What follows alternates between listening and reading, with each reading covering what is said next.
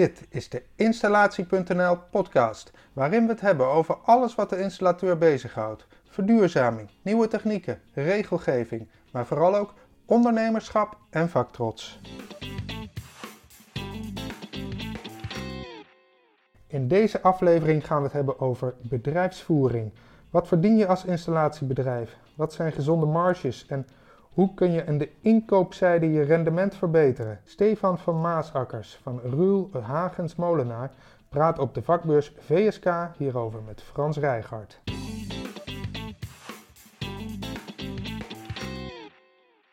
Ruul Hagens Molenaar houdt al jaren benchmarks bij over faalkosten, kostprijzen en inkoop bij installatiebedrijven.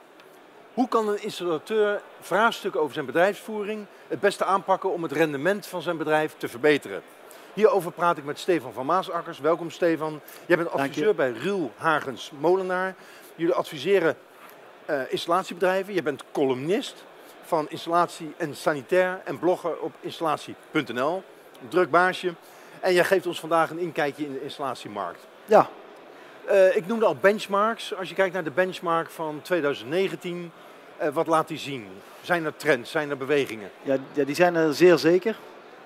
Wat wij uh, doen, wij maken jaarlijks een benchmark. En dan kijken we hoe presteert een bedrijf nu, hoe presteert een installatiebedrijf. En er zijn enorme verschillen. Daar zijn we eigenlijk in al die jaren achtergekomen. En 2018 was een fantastisch jaar. Toen heeft de branche echt super gepresteerd. Ook beter dan de tien jaar daarvoor, dus eigenlijk de, de host daarvoor. Dus dat was fantastisch. En toen was mijn voorspelling eigenlijk uh, van, nou dat gaan we 19 niet halen, want uh, nou, het zal allemaal wel lastiger worden. En, Zo ja, mooi wordt het niet. We moeten een keer weer naar beneden. Uh, ik heb gelukkig geen gelijk gekregen. Dus we zien nu dat 2019 nog een beter jaar is geworden qua rendement ja? dan 2018. Dus dat is ja, eigenlijk heel goed nieuws voor, voor de branche. Ja. Als we dan gaan kijken, dan een gemiddeld installatiebedrijf verdient per uur ongeveer een 6 euro. Dus een 6 euro per uur is er in 2018 verdiend. Verdient hij dat per uur op een uur?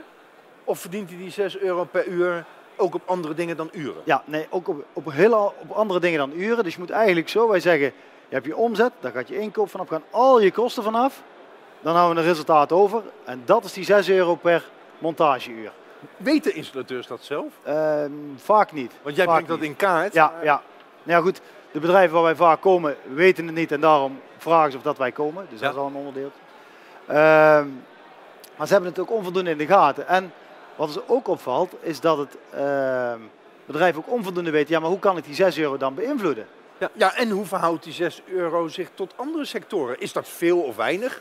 Ten opzichte van andere sectoren zijn we een inhaalslagje aan het maken.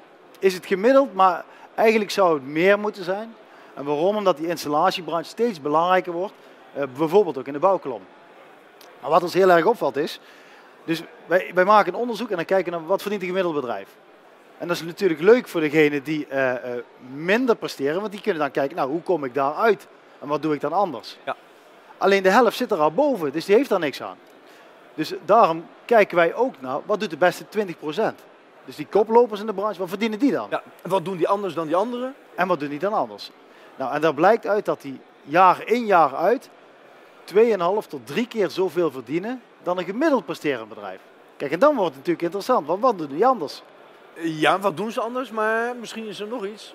Uh, zijn er andere kenmerken? Bijvoorbeeld, wordt het meeste verdiend door de grotere of juist door de kleinere? Mm -hmm. Nou, wat je ziet is dat uh, hoe groter een bedrijf wordt, hoe kleiner de spreiding in resultaat wordt. Dat is op zich ook wel logisch, het middelt zich uit.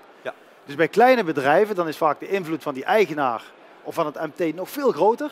En dan zie je hele grote verschillen tussen goed en minder goed presterende bedrijven. Ja. En hoe groter een bedrijf, hoe meer zich dat uh, uitmiddelt. Ja.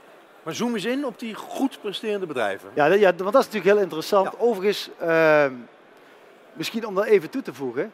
Wij keken eigenlijk alleen naar die kopgroep en naar diegene die, die uh, dat peloton, zeg maar. Diegene die in het midden fietste. En jaren terug heb ik, een, uh, heb ik eens een keer met een overleg met iemand gehad, dat was een professor. De Universiteit van Maastricht. En die deed al jarenlang onderzoek naar de best presterende bedrijven. Wat doen die dan anders? Dus ik was er heel... Niet alleen installatiesector, Nee, maar... breed, breed. Dus ik was er heel nieuwsgierig naar. Dus ik heb een gesprek met die man, overigens een zeer inspirerende man. En toen zei hij tegen me, waarom kijken jullie niet naar degene die, in de, die achteraan fietsen? Ik zei, ja, waarom niet? Die zijn niet Die interessant. Die, die zijn niet interessant. Wie wil zich daarmee vergelijken? En toen zei hij iets, ja, maar die doen heel veel dingen die je niet moet doen.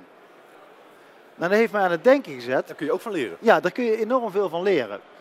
Ehm, Je maakt me heel nieuwsgierig. Wat doen die? Want jij gaat dat nou, wat heel vaak eh, als ik eh, uitgenodigd word bij een bedrijf, zonder dat ik cijfers gezien heb of wat dan ook, maar eh, ik krijg een vraagstelling van ik weet niet hoe mijn kostprijs in elkaar zit, of ik verdien te weinig, zou je eens mee kunnen kijken?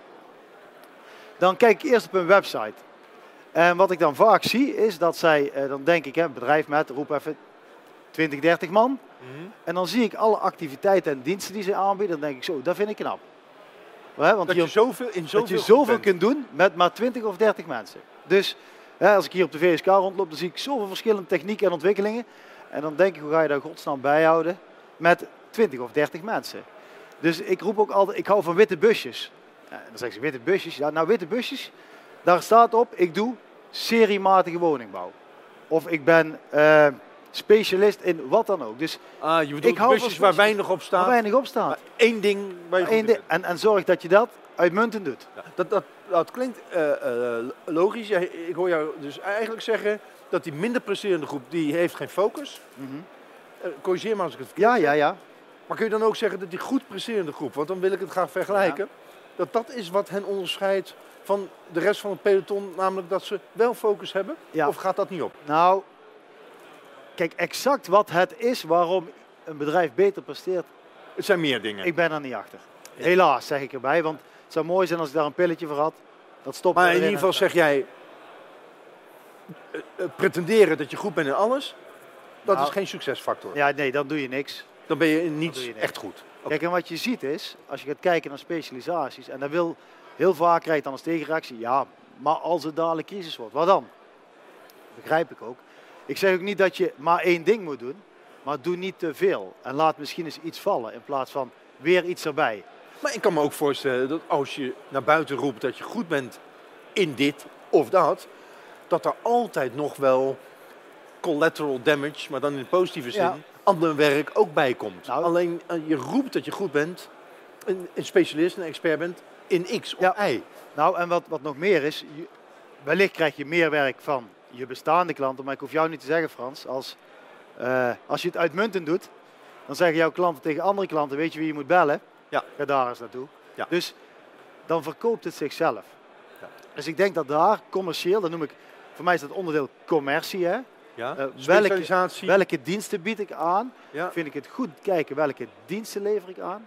Of welke, eh, aan welke marktsegmenten.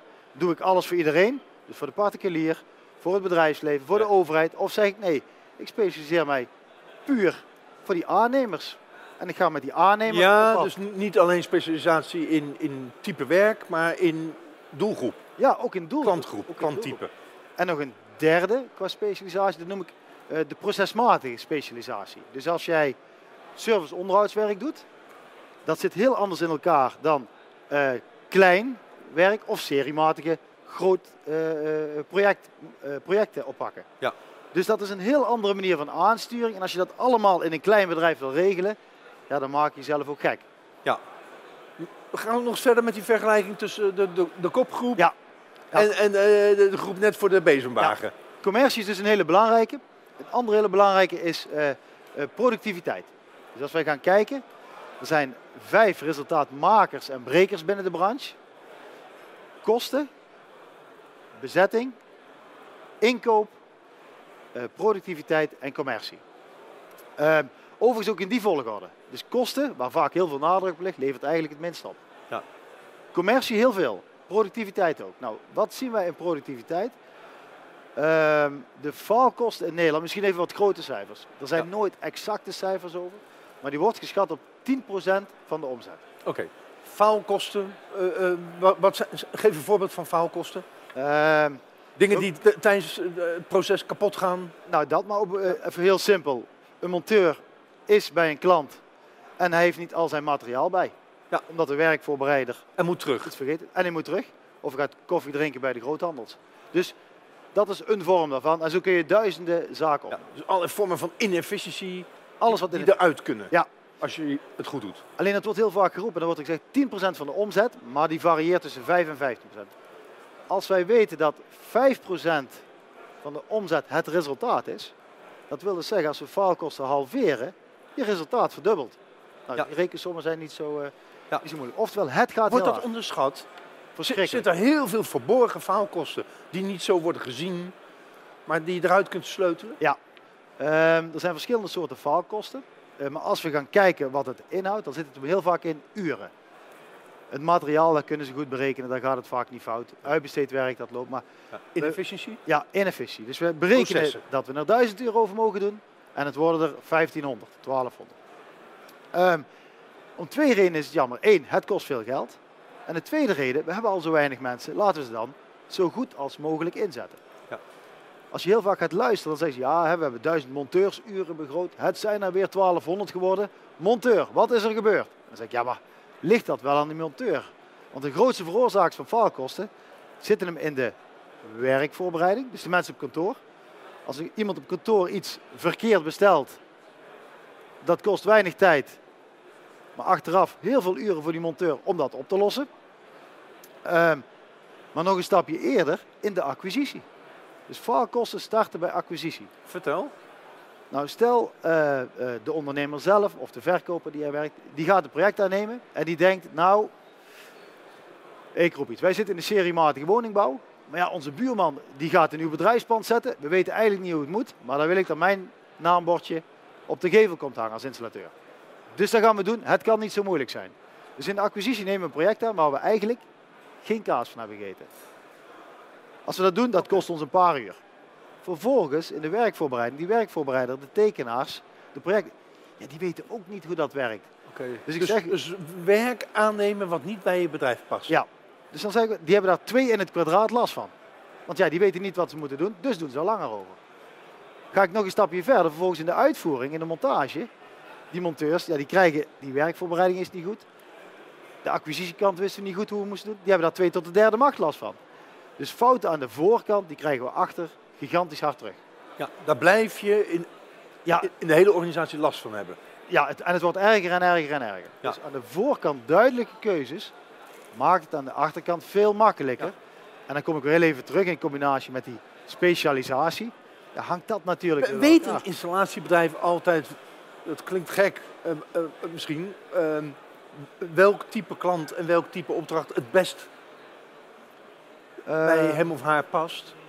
Want misschien heeft de ja. installateur Ja. wel de neiging om aan, ja, aan, aan te nemen wat er langskomt. Nou, er zijn wat wij nu iets minder, maar enkele jaren terug merkten was pakken wat we pakken kunnen. Ja. En begrijpelijk. We kwamen uit de crisis, wilden onze mensen behouden. Ja. En om dat te doen moesten we werk hebben. Ja. Als het dan maar minder paste, we gaan ervoor. Ja. Dus die angst die zat er echt wel in, is nu echt ook wel minder aan het worden door de drukte. Maar wat we ook zagen was, is dat er heel veel verleidingen in de markt zijn. Dus ehm, ik, ik neem maar weer een voorbeeld. Een aannemer, of je zit zelf helemaal vol voor het komende jaar. En dan komt een aannemer die je goed kent, die zegt, Frans, dat projectje van mij, daar kun je er toch nog wel eventjes bij doen in mij. Ja, en je wil geen nee zeggen. En je kijkt in je planning en je denkt, ja, het past niet. Ah, nee, het, het- sorry, het lukt me echt niet. Ja, maar je kent me toch en ik zit vast, dan kun je me niet helpen. Laat me niet zakken, ja. Ik zal hem calculeren, maar ik heb er eigenlijk geen tijd voor. Op een gegeven moment dan is er gecalculeerd. Die aannemer zegt, nou prima, je mag het werk gaan maken. En eigenlijk denk je, waar ben ik aan begonnen? Nee, het het lukt me niet. Het, lu- het lukt me niet, ik zeg het af. Ja, maar nu kun je me niet meer... Nee. Ik heb je nu nodig, we beginnen over twee maanden. Dus dan zie je dat er allerlei verleidingen in de wereld zijn die ervoor zorgen dat het... Dat je adviseer je dan zo'n installateur om toch gewoon duidelijk nee te zeggen? Ja, ja, nee is één letter meer dan ja, maar veel makkelijker in ieder geval achteraf. Oké. Dus, Dus eh, de discipline hebben ja. om nee te zeggen. discipline om nee Ja. te zeggen en de focus te behouden. Wat verschrikkelijk moeilijk is met alle verleidingen die er in de markt zijn. Ja. Dus dat is echt een, eh, ja, die vind ik echt, eh, echt cruciaal. Ja. Wat nog meer? Nou, 2019 is een fantastisch jaar. Nou, ehm, eh, dus daar, ja, daar zijn we heel, eh, heel blij mee, zeg maar. Ja. Als branche mogen we daar blij mee zijn. Ja.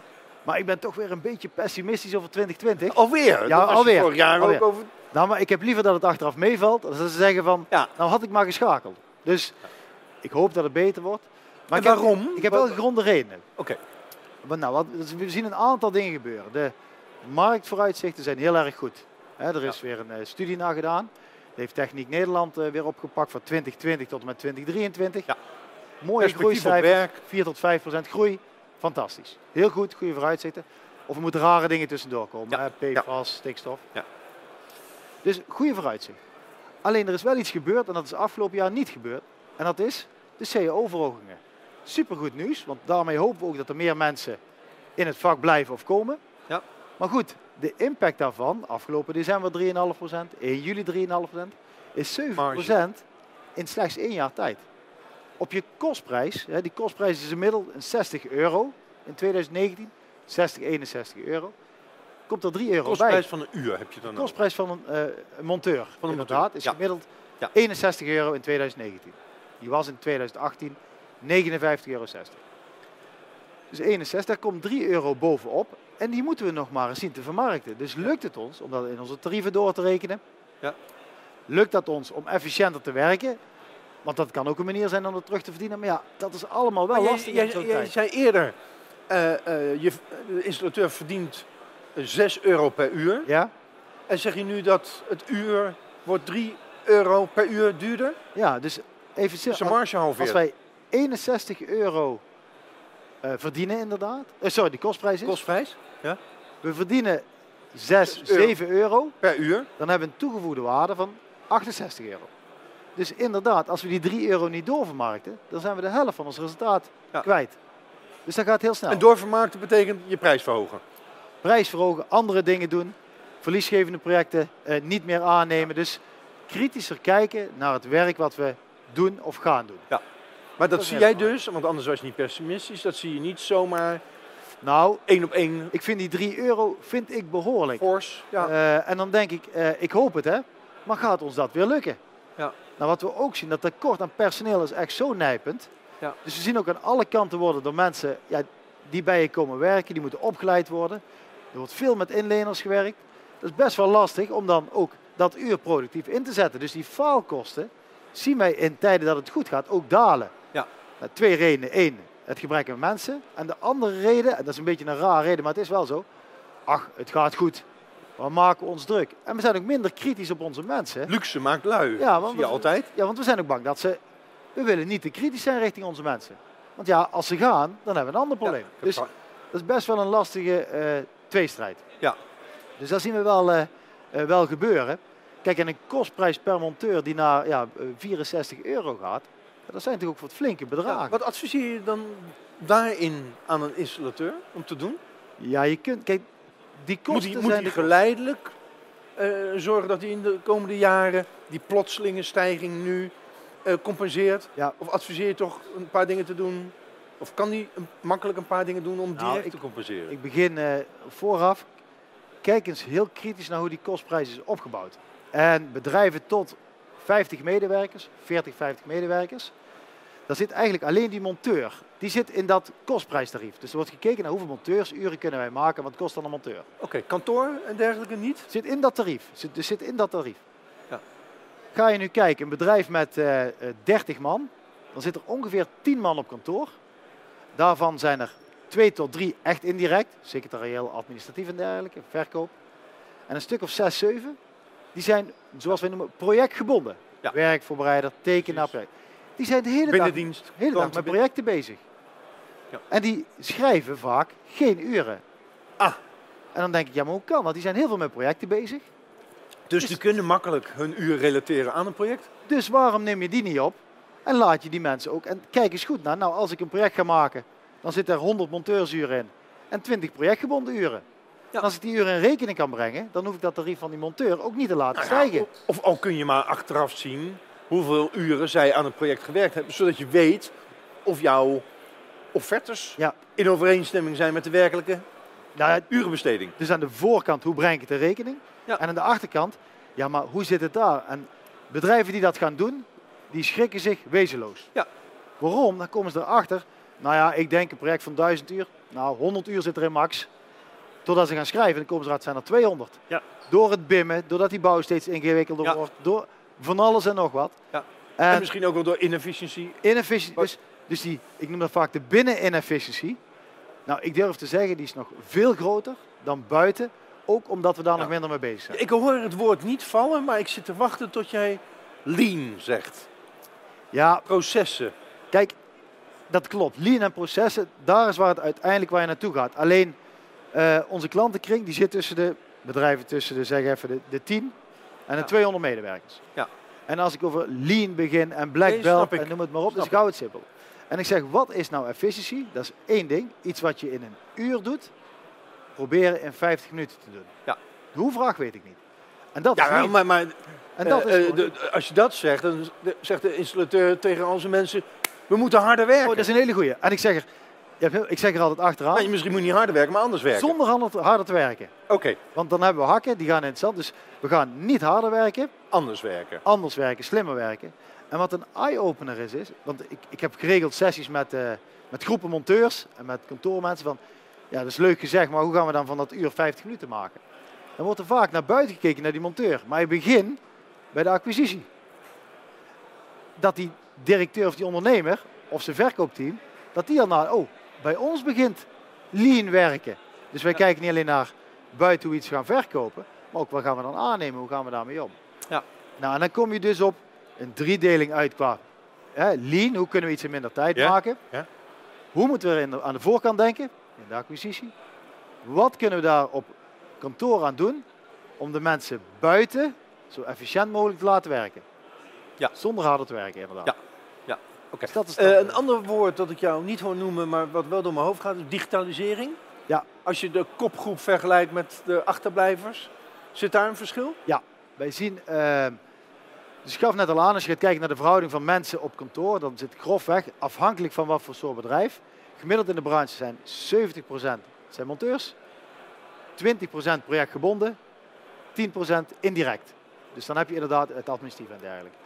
En wij zien die bedrijven die beter presteren, dan is hun indirecte bezetting lager. Wat ook opvalt, die hebben hogere automatiseringskosten. Kijk. Maar dat vinden ze niet erg. Nee. Want die loonkosten die zijn hoger Precies. dan die automatisering. Dus ze geven met liefde meer geld uit Ja. aan, aan automatisering. Eigenlijk om dat team binnen, de, de echt indirecte mensen, om die tijd eh, eh, kleiner te maken. Oké, is, is dat dus dan ook weer een advies aan installatiebedrijven? Kijk goed naar hoe je, behalve processen efficiënter kunt inrichten, hoe je daar digitalisering Ja. in kunt gebruiken. Eh, en digitalisering kun- kan zitten in de processen, maar ook in, in, de- in de klantprocessen. Je kunt digitalisering ook inzetten om het voor de klant makkelijker te maken. Om projecten in te zien. Of, nou ja, wat je vaak, voordat ze aan klantprocessen beginnen om dat inzichtelijk te maken, nou dan moet er nog heel veel gebeuren. Oké, er dus zijn maar eerst- weinig installateurs die dat, even in het MKB, die dat eh, doen. Ja. Fantastisch verdienmodel overigens, maar dat is weer iets anders. Ja. Eh, maar begin eerst maar eens inderdaad je proces in kaart te brengen. En nu kunnen we daar op zo goed mogelijke manier eh, mee omgaan. Ja. En dat waardeer ik enorm aan installateurs. Probeer daar wel je gezond boerenverstand bij eh, te blijven gebruiken. Dat je weet wat er gebeurt. En als ik heel eerlijk ben, de meeste... Maar eh, waarom zeg je dat? Want dat klinkt als een open deur. Gebruik Nou, je boerenverstand. ehm, ehm, als, zeg jij, dat met een reden. nee, als jij zegt, ik heb een budget van, ik roep maar 30.000 euro, automatiseerder, succes. Nou, dan komt het niet goed. Je moet daar zelf van tevoren over nadenken. Ja. Hoe zou ik het proces in willen richten? Ja. En ook de vinger aan de pols houden. Hè? En om op een gezonde manier erover na te laten denken. Ja. Want je kunt een fantastisch systeem kopen. Het doet niets Als je niet weet wat je wilt. als je niet weet wat je doet. Oké. Dus dat is eigenlijk wat ik daarmee eh, wil zeggen. Oké. Wat zijn er nog meer eh, eh, verschillen? Of zeg, da- daarmee zijn we er wel? Nou ja, dan hebben we eigenlijk we hebben commercie gehad. Ja. We hebben efficiëntie even kort gehad. Ja, kosten. Kosten, daar begin ik niet aan, want dat doet te weinig. Tuurlijk moet je kritisch zijn, maar doet Echt er waar? Doet dat? eh, Kosten doet er heel weinig. Als je 10% op je beïnvloedbare kosten eh, bespaart, Ja. dan heeft dat Is maar een impact van, van 5 of 10% op je rendement. Oké. Dus de andere factoren. Dus eh, inkoop, de derde. En inkoop is aan een opmars bezig. En dat komt eigenlijk door de verduurzaming, energie-neutraal, al die zaken. Dus we zien dat die inkoopcomponent steeds groter wordt. En de inkoop bij installatiebedrijven die bestaat uit twee posten. Eén is materiaal en twee is uitbesteed werk. Uitbesteed werk, deze tijd wordt er veel uitbesteed. Waarom? We hebben het zelf heel erg druk, dus we besteden dingen uit. Eén uitbesteden is werk wat we zelf zouden kunnen doen. Als daar minder druk wordt, pakken we dat weer terug. Ja. En het andere is, we bieden het wel aan richting onze klant, Ja, maar we maar zoeken een andere partij, want we kennen die. Dus dat zien we groeien. En aan de andere kant zien we ook die inkooppost materiaal heel erg groeien. ja. En dat zit hem in, eh, heel even simpel, als we vroeger een appartementje gingen maken, hè, dan, dan was je met de, voor de, eh, het elektrowerk met enkele duizend euro's klaar. Maar ja, nu moeten we eh, zonnepanelen op het dak gaan leggen. Dus al dat materiaal wat erin moet, heeft een enorme invloed zeg maar, op de omzet die je per monteur maakt. Ja. Is ook, ik zeg altijd, die graadmeter, daar kun je niks meer mee. Als je nog denkt over ve- eh, in getallen van vijf jaar geleden, ja, dan sla je de plank eh, volledig mis. Wat wel is, ik ben heel erg benieuwd, want die materiaalcomponent wordt steeds belangrijker. En er zit ook een deel verdienmodel in voor, eh, voor de installateur. Ja, wie gaat dadelijk dat materiaal leveren? Ik hoop wel dat die installateur aan de macht blijft. En hè, in een markt waar het goed gaat, in de installatiemarkt gaat het goed, moet je ook altijd opletten voor toetreders. Nou, ik, ik zit te wachten tot jij gaat vertellen wat daar voor winst te behalen is. Nou, wat je In de inkoop. een inkoop, ehm, eh, waar je, dan, wie, wie levert het? Hè? Dus lever je het zelf of leveren anderen? Daar zit eh, bijvoorbeeld een eh, Ja. behoorlijk verschil. Eh, maar kijk ook eens kritisch naar hoe heb ik mijn inkoop georganiseerd. Doe dat één man binnen mijn bedrijf? Doen meerdere mensen dat binnen mijn bedrijf? Hoe zit het met de jaarafspraken die ik maak? Ja. Moet ik misschien aan een inkoopcombinatie? Moet ik daar eens een keer kritisch naar kijken? Samenwerking, ja? Ja, en als ik naar een, aan een installateur die het zelf, want vaak vinden ze ook wel leuk hè, een onderhandeling met zo'n groothandel. En eh, dan zeg ik wel eens, ja maar zou je niet eens kijken naar een inkoopcombinatie? Die kunnen niet beter dan ik zelf. Ik zeg, hoe weet je dat dan? Heb je dat ooit vergeleken? Dat weet ik gewoon. Ja. Ik zeg, nou dan heb je in ieder geval een groothandel die het jou heel goed doet geloven. Ja. Dus eh, misschien moet je gewoon eens een keer kijken of dat het wel even iets is. En misschien is het niks, maar laat het een keer vergelijken. Dus pak eh, een keer een onderwerp eruit, of dat dan inkoop is of efficiëntie, en ga je daarmee aan de slag. Hè. Ben daar ook kritisch op, want ik zeg ook altijd, we moeten naast verbeteren ook gewoon de hele dag ons werk doen. Hè. Ja. Daar hebben we het al enorm druk mee. Maar pak er eens een, een, een item uit, pluis die eens uit en ga eens kijken, nou, wat uh, what's in it for me? Wat kan ik daar halen? Ja.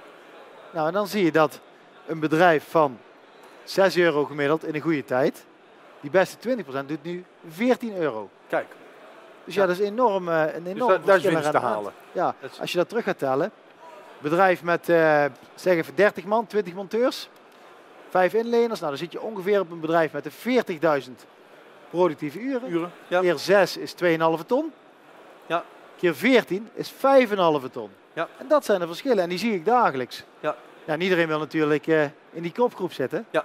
Eh, dus ja. kijk hoe je daar stapje voor stapje naartoe kunt eh, groeien. Gelet op de tijd. Ja. Er zijn nog een paar dingen waar ik benieuwd naar ben.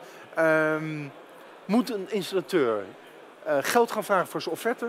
Of niet? Of soms wel, soms niet. Wanneer wel? We- we- Ja en nee. Daar heb je niks aan de antwoord. Nee, niks aan. Wat je ziet is, om verleidelijk te zijn zul je af en toe mee moeten denken met die klant. Maar verleidelijk zijn wil niet zeggen alles prijsgeven. Dus ik denk dat je daarin moet kijken. Wat je wel ziet is dat het nog wel een vies woord is. Hè, richting andere partijen, de klanten. En ik denk dat dat er vanaf moet. Ik denk dat je duidelijk aan moet geven, ook als je het niet in rekening brengt. Dit kost het. Ja. Voor deze keer doe ik het cadeau.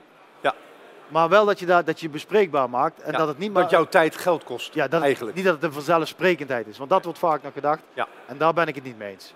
Oké, oké. Opvoeden van je klant is dat dan. Zo is eh. het. Zo is het. Eh, bedrijfsovernames. Dat is natuurlijk toch wel een thema dat, dat, dat actueel blijft. ja, ja. Eh, is het actueler aan het worden? Wat, wat gebeurt daar? Z- zie je een, een, een, een, een beweging richting minder overnames, meer schaalvergroting? Nou, Nou, vertel. enkele jaren geleden zagen we vaak, eh, werden bedrijven overgenomen nadat ze gestorven waren. Dus uit faillissement en dergelijke. Ja, ja. Nou, dat is inmiddels... Doorstart. Ja, ja, doorstarts en de- van daaruit. Nou, dat is nu veel minder geworden. En nu zien we ook gewoon dat er meer bedrijven worden eh, overgenomen dan toen. Maar dat is ook de hoogconjunctuur. Maar zie je daar een, een trend? Zijn het bepaalde partijen, spelers in de markt die overnames doen? Ja, enkele grote partijen die zeer actief zijn. Ja? Dat, eh, dat zien we. Maar wat we daarnaast zien is, en dat noemen wij ook wel de interne overnames. Ondernemers die Opvolging. 45, 50, 55, 60 zijn. En voorheen werd er vaak binnen de familie gekeken, maar we zien ook steeds meer dat er gekeken wordt naar, hebben wij mensen in het bedrijf? En dat we dan inderdaad met een eh, management buy-out, misschien gespreid over een langere periode, dat we een tijd samen het bedrijf doen. En zo geleidelijk aandelen gaan overdragen om eigenlijk zo niet de volgende eigen generatie, maar de medewerkers in het bedrijf te krijgen. Wat Echt adviseer een je trend die speelt. Ja, wat adviseer je installatiebedrijf? Ja, het installatiebedrijf bestaat niet. Maar ehm, eh, er komt een moment dat een, een eigenaar van een installatiebedrijf eh, eh, met pensioen gaat, afscheid zal nemen. Ja. Ehm, wat adviseer je die, die man of vrouw te doen? Ja, het is een, een open deur. Maar het allerbelangrijkste is, begin op tijd. Begin voordat je eraan denkt. Want dat is een hele belangrijke. En het tweede is, zorg dat je misbaar wordt. Zorg dat je. Misbaar wordt. Ja. Eh, probeer Ja. misbaar te worden binnen je bedrijf. Ja. En heel veel ondernemers vinden dat heel lastig. Ja. Is ook echt enorm Dus lastig. verminder de afhankelijkheid van, van jouw persoon. Ja, en heel vaak zie je dat dat in. Dan denken ze, het moet overgedragen worden. En nu krijgen we dadelijk weer zo'n tijd als het minder gaat. We krijgen er wat minder zin in en we moeten weer gaan sleuren. Als je dan over wil gaan dragen en je moet je bedrijf dan, je moet jezelf dan onmisbaar gaan maken, dan wordt het heel lastig. Dan ben je te laat. Dus doe dat. En doe dat in kleine dus be- begin, begin er zo vroeg mogelijk over na te denken. Ja. Maak jezelf misbaar. Ja. Wat nog meer? Dat zijn Dat, dat zijn de belangrijke. de aller, aller, aller van Oké, oké. Ehm, krapte op de personeelsmarkt. Je hebt er al even aan eh, geraakt. Kijk eens in de toekomst. Welke kant gaat dat op? Er zijn allerlei initiatieven om te zorgen dat er meer instroom eh, Ja. komt. Maar de Nou, behoefte is groot. Nou ja, ik, ik, ik heb in een van de Of zeg eerste... je, nou, het gaat straks toch slechter, dus dan heb je minder mensen nodig. Nou nee, want ook in de afgelopen crisis was het nog heel lastig om aan goede vakmensen te komen. Dus de volgende Ja. wordt dat nog lastiger. OTIP ma- maakt mooie modelletjes en daarin zien we dat dat lastiger wordt. Ook omdat er heel veel met pensioen gaan. Ehm, de markt lost dit, lost, eh, lost dit op. Maar wat gaat er gebeuren? In een van de eerste columns van Doekle Terpstra, daarin schreef hij van, eh, we komen zoveel mensen tekort. Eh, daar heb ik op gereageerd. Volgens mij valt het wel mee, want we hebben 10% aan faalkosten. Als je die halveert, Ja. dan was het tekort aan mensen opgelost. Dat is natuurlijk heel makkelijk praten. Maar denk na en ga slimmer werken. Want uren die we weggooien, dat is per definitie jammer. En het kost veel geld. Plus wat we ook zien veranderen, en dat gaat echt gebeuren. eh, nu is 20% van de mensen projectgebonden. Dat wordt meer en meer en meer. Dat kantoor groeit en groeit en groeit. En buiten gaan we steeds minder uren nodig hebben. Prefappen gaat enorme eh, eh, vaart. Ja. Wat gaat robotisering doen? Ja. En dat zijn allemaal nog wel ver weg gezegd. De prefab niet, de robotisering wel. Maar dat gaat gebeuren. En dat gaat ervoor zorgen dat we alles wat we nu buiten doen, in een veel minder tijd gaan doen. Ja. En ik hoorde gisteren ook dat er ook, behalve het feit dat we veel mensen nodig hebben, ook nog heel veel uitstroom is. Ja. Dat als je die al zou kunnen beperken, heb je minder mensen nodig. Nou, en een, hele, een, een onderdeel daarin is natuurlijk dat wij kijken naar onze mensen als er uitstroom is. Waarom gaan ze weg en waarom zijn wij dan minder aantrekkelijk dan anderen? Ja. Twee is goed betalen. Maar dat is echt twee. Daardoor moet ik voldoende verdienen. Dan kunnen we netjes betalen. Dat wordt overigens ook echt wel gedaan. Maar de allerbelangrijkste is ook opleiding. We hebben het heel erg druk. En durven wij dan toch om, Tijd te eh, om reserveren. tijd te reserveren om op te leiden. Ja. Maar ook bijvoorbeeld net als eh, een klant van ons hier nu zit, met de mensen naar de VSK te gaan. Om Ja. eens te kijken wat voor een ontwikkelingen er zijn. Ja, terwijl maakt- het, het werk er ligt. Ja, het is dat- knetter dat- druk, maar, ja, maar lukt het dan toch om daar tijd voor te maken en eens een keer rond te kijken wat, eh, wat speelt er allemaal. Ja. Dus Goed. eh, heel. Als mensen eh, die benchmarks van Ruul Hagens Molenaar, als ik daar, eh, als ik getriggerd ben geraakt, want we zitten aan de tijd en ik wil daar meer over weten, ga ik dan naar jullie website Ja. toe? Of, eh, Kijk naar onze website en eh 1 april, geen grapje. Dan is de benchmark 2019 klaar, dus dan weten we weer precies eh 1 april benchmark 19 klaar en eh, jullie website is rhm.nl, rhmweb.nl. rhmweb.nl. Daar kun je alles vinden ehm, over de benchmarks van Ruul Hagens Molenaar. En eh 1 april, geen grap, staat de benchmark 2019 daar. Of staat die 1 april al Ja, online? Oké, hartstikke goed.